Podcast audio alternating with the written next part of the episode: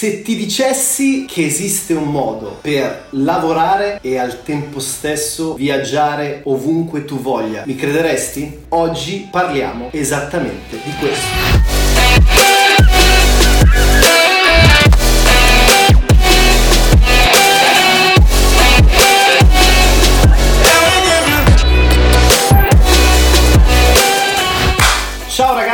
Ciao a tutti, bentornati qui sul mio canale. Felicissimo come sempre di ritrovarvi. Tematica del giorno, nomade digitale o nomadi digitali o ancora digital nomad. Che cos'è un nomade digitale? Da dove iniziare o come intraprendere questa carriera e quali luoghi scegliere per vivere questa avventura. Piccolissima premessa, se non dovessi conoscermi, il mio nome è Giuliano Di Paolo, sono un content creator professionista e un nomade digitale e in questo canale la mia purpose è quella di fornirti gli strumenti creativi per esprimere il tuo potenziale e il mindset, l'attitudine per realizzare le tue ambizioni. Iniziamo subito. Che cos'è un nomade digitale? Un nomade digitale è una persona che utilizza le nuove tecnologie per poter lavorare ovunque nel mondo. Piccolissima premessa, questa persona deve avere delle competenze rivendibili online, quindi sul mercato digitale, deve ovviamente possedere un laptop, un tablet e il luogo in cui si trova deve avere una buona o ancora meglio un'ottima connessione internet. Ma cerco di fornirti alcuni esempi pratici di modo che tu possa comprendermi meglio. Quindi facciamo un minimo di esempi di professioni legate al nomadismo digitale. Web o app developer, quindi sviluppatore web, sales and marketing, quindi potresti essere un copywriter, uno specialista SEO o un content marketer, designer, un insegnante di lingue straniere o di qualsiasi altra materia online, oppure come nel mio caso un content creator, quindi un creativo che opera sul digitale, potresti essere un filmmaker, un fotografo, un content writer, un audio producer, eccetera, eccetera, eccetera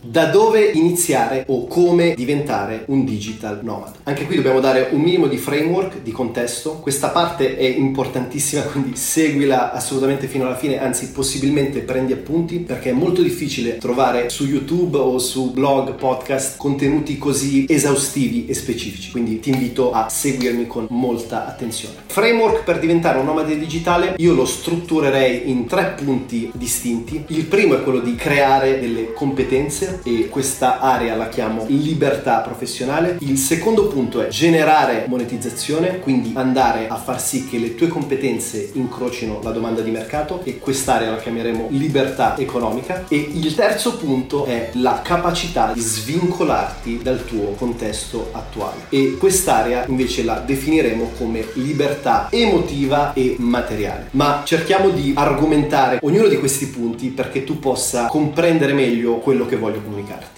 Sicuramente ti starei chiedendo, sì Giuliano, anch'io vorrei diventare un nomade digitale, lavorare in giro per il mondo e al contempo godermi le esperienze, le culture in contesti differenti, ma come posso sviluppare queste competenze? Soprattutto quali competenze dovrei sviluppare? Allora, qui ti fornisco un brevissimo contesto, ho approfondito questo argomento nel video Cambiare lavoro, quindi ti lascio un link in descrizione se vuoi approfondire questa tematica. Il concetto che devi seguire, devi trovare lo sweet spot, l'intersezione tra tre elementi. Questi tre elementi sono sicuramente ciò che ami fare, i tuoi talenti naturali e la richiesta di mercato. L'ho ripetuto diverse volte, nel mio caso specifico è molto semplice, io ho un talento, un focus su tutto ciò che è creatività, amo nello specifico il filmmaking, la fotografia, l'audio production, la comunicazione, eccetera, eccetera, e il mercato in questo contesto e periodo storico ricerca questa figura. Quindi questo è il mio sweet spot. Tu dovresti cercare il tuo. Quindi una volta che sei in grado di rispondere a queste domande e se non sei in grado ti invito semplicemente di provare, di vivere questa esperienza, di metterti alla prova, di testare i tuoi talenti. Per sviluppare delle competenze hai fondamentalmente due percorsi. Hai un percorso più canonico tradizionale che è quello legato alla formazione accademica, istituzionale, universitaria che io personalmente non ho seguito e che non consiglio perché credo non sia, come dire, contestuale e contemporanea e credo che l'educazione universitaria purtroppo ad oggi non fornisca gli strumenti implementi il mindset, le abilità, le skill necessarie per potersi rivendere sui mercati online, però questa è una mia opinione personale. Il secondo percorso che potresti scegliere è quello di formarti online e ti suggerisco fondamentalmente tre siti di e-learning molto rinomati, molto importanti. Non preoccuparti se dovessi perderti le informazioni perché ribadisco comunque tutte le risorse, ci tengo a specificarlo, le elenco nel box qui sotto in descrizione. Il primo è sicuramente Skillshare, tra l'altro se ti iscrivi con il mio link hai due mesi di prova gratuiti senza alcun vincolo. Il secondo è Udemy e il terzo è masterclass.com. Sono tutte piattaforme a pagamento, alcune hanno una fee mensile o annuale, per altre piattaforme invece dovrai pagare per il corso, però all'interno di queste piattaforme trovi dei professionisti veramente iper skillati e sicuramente puoi andare ad acquisire o incrementare le tue competenze. Un altro tip molto semplice, molto essenziale, se non hai risorse economiche da investire, il suggerimento è ovviamente segui YouTube, i podcast o i blog. La cosa complessa sulla formazione gratuita è che devi essere molto bravo a filtrare le informazioni. Quindi se trovi youtuber o creator onesti, trasparenti che ti forniscono informazioni senza un doppio fine, ovviamente benvengano. È molto più semplice nel momento in cui per l'appunto hai un budget da investire andare ad acquisire un corso o acquisire una membership e seguire il corso dalla alla Z perché ti va a preparare in modo più intensivo, in modo più esteso sulla tematica che andrai ad affrontare. Perfetto, hai compreso quella che è la tua passione e hai sviluppato delle competenze. Ora devi essere in grado di rivendere queste competenze sul mercato. E anche qui ti fornisco tre opzioni, tutte e tre plausibili, a seconda ovviamente del tuo percorso personale e professionale e anche a seconda un po' di quelle che sono le tue inclinazioni. Sicuramente la prima risorsa, la prima opzione è quella di optare per un lavoro remoto, quindi potresti tranquillamente fare una richiesta alla tua azienda. Se stai lavorando per un'azienda che ti offre questa opzione, però so che in Italia ci sono molte difficoltà legate allo smart working, nel senso che ci sono molte limitazioni, almeno questa è stata la mia esperienza anni fa quando lavoravo per una finanziaria, oppure sempre un'altra opzione in tema di remote working è remoteok.io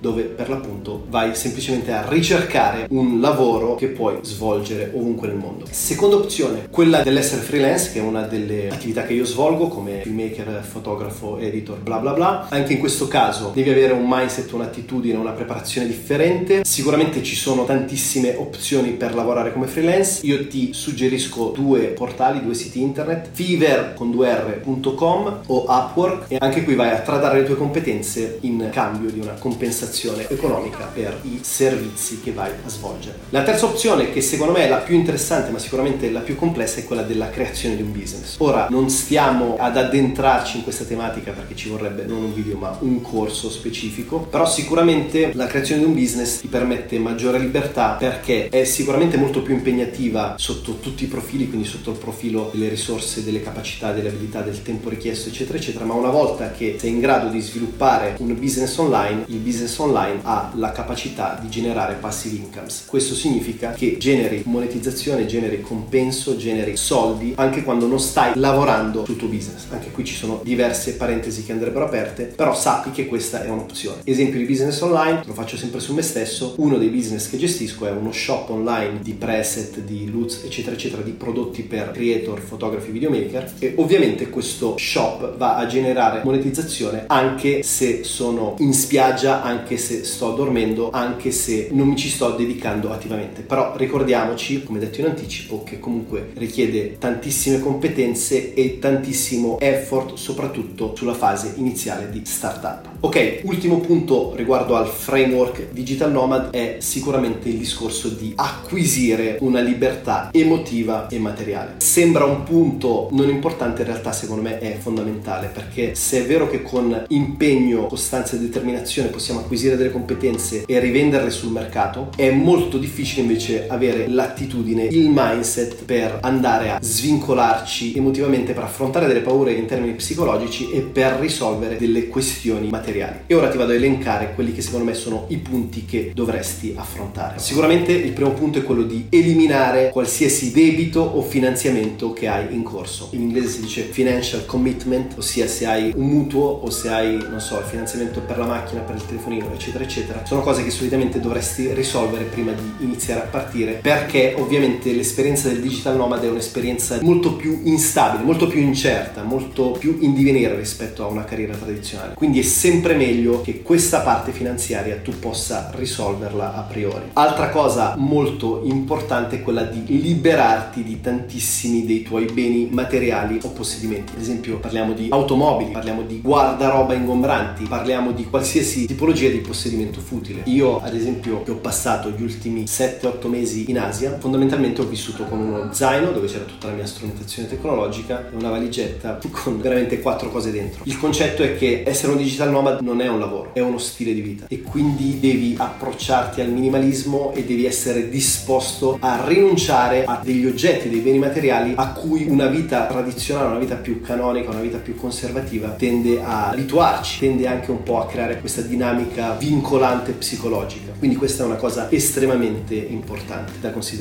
Passiamo sulla parte emotiva, devi sicuramente affrontare qualsiasi dovere o obbligo relazionale tu abbia, che si parli di fidanzata, fidanzato, marito, figlio famiglia, genitori, eccetera, eccetera. Perché o sei in grado, nel caso dovessi avere, non so, un nucleo familiare o una relazione, di portare questa o queste relazioni con te in viaggio, oppure devi essere in grado di risolverle, perché comunque è molto difficile vivere delle relazioni a distanza. Poi questo ovviamente è estremamente soggettivo, però sicuramente è una forma di impegno che va tenuto in considerazione e va soprattutto affrontato se non risolto. Ultimo punto sulla parte emotiva, psicologica e materiale è quella di affrontare la paura dell'incertezza, di affrontare il timore di uscire dalla tua zona di comfort. Dicevamo, essere un nomade digitale ha molti contro, se vogliamo, rispetto a una vita tradizionale, se hai ancora questo tipo di attitudine, di mindset, però dall'altra parte ti offre una libertà estrema. Però se vuoi acquisire questa libertà estrema devi essere disposto a pagarne il prezzo. Abbiamo elencato le cose, le relazioni, le persone, gli aspetti emotivi da cui dovresti cercare di svincolarti o emanciparti, ma sicuramente un'altra cosa che non ti viene detta, un'altra cosa che non ci viene insegnata è il fatto di essere in grado di uscire da questa zona di comfort, uscire dalla classica routine del lavoro 9-5, di incontrare gli amici il venerdì sera, dell'aperitivo, delle cene il sabato sera e via dicendo. Bisogna cercare di emanciparsi soprattutto da questa famosa area di sicurezza. Questo è un aspetto, se non necessario, fondamentale per essere in grado di intraprendere la tua esperienza di nomade digitale. Ok, hai creato delle competenze, le hai innanzitutto trovate e poi create. Sei riuscito a rivendere le tue competenze all'interno del mercato, sei riuscito a svincolarti psicologicamente, emotivamente, materialmente. Ora è il momento di essere nomadic, di intraprendere il tuo viaggio. E una domanda che spesso mi viene posta su Instagram è Giuliano, quale meta mi suggerisci per provare, per testare un'esperienza come digital nomad? Dovrei andare in Asia, dovrei andare in Australia, dovrei andare negli States, eccetera, eccetera, eccetera. Ovviamente io non ho viaggiato in tutto il mondo, però quello che posso riportarti è la mia esperienza e sicuramente qualsiasi luogo tu scelga deve avere tre componenti essenziali. La prima componente è sicuramente che deve essere un luogo possibilmente cheap, non troppo costoso e deve offrirti un'alta qualità della vita. Poi arriviamo a quelle che sono le mie esperienze e quelli che sono i miei suggerimenti. Il secondo punto è quello sicuramente che questo luogo ti offra un'ottima connessione internet o quantomeno una buona rete internet e terzo terzo punto, la città, il luogo in cui sceglierai di vivere per una parte dell'anno deve indubbiamente avere un buon potenziale network di nomadi digitali. Come fai a capire questo? Molto semplice, basta che vedi il numero di coworking space o di coffee shop dedicati al coworking all'interno della città che sceglierai. Le mie esperienze specifiche sono, se non mi segui ti invito innanzitutto a seguirmi sicuramente sul canale perché ci sono un sacco di consigli iper utili e iper dettagliati che vado a dare per tutti i creator nomadi digitali o comunque per chiunque voglia vivere una vita un po' diciamo diversa dai soliti canoni. Però dicevo, se non mi segui, io ho vissuto negli ultimi tre anni in Asia. Sono stato principalmente a Chiang Mai, che è il nord della Thailandia, che è la mia, non so neanche se definire la seconda città, comunque il mio cuore è a Chiang Mai perché è un posto straordinario. La Thailandia è un paese straordinario. Questa è non solo la mia esperienza, è l'esperienza di tantissime altre persone, quindi ti invito a tenerla in considerazione. Chiang Mai tra l'altro è uno degli hub, quindi uno degli spot più noti voti per il nomadismo digitale nel mondo. Infatti ci sono miliardi di coffee shop e di coworking spaces. Ma un altro luogo estremamente rinomato per i digital nomad è sicuramente Bali in Indonesia. Io sono stato a Bali per circa un mese e mezzo nel 2019 e poi vabbè, sono stato in diversi altri posti, sono stato in Corea, ho girato un po' tutto il sud-est asiatico, anche se la Corea non si trova nel sud-est asiatico e a mio parere i migliori compromessi si trovano per l'appunto tra l'Indonesia e la Thailandia, ma un'altra meta molto rinomata sono le Filippine, però insomma quello che ti invito a fare è ricercare, quindi armati di pazienza e di tanto tempo e di tante risorse per fare le tue ricerche, i tuoi esperimenti e sicuramente tenere in considerazione i tre parametri che dicevamo prima, quindi che il posto non sia eccessivamente costoso, la qualità della vita, la buona connessione internet e sicuramente il network di digital nomad. Sono convinto che questo stile di vita e questa tipologia di lavoro non sia assolutamente per tutti, abbiamo già elencato i pro e i contro, sicuramente farò altri video relazionati al lifestyle o comunque a tips, strategie di mindset o pratiche per intraprendere questa tipologia di carriera, però credo anche che dall'altra parte offra davvero delle risorse e delle possibilità incredibili per chiunque abbia voglia, come dicevamo prima, di uscire dalla propria zona di comfort.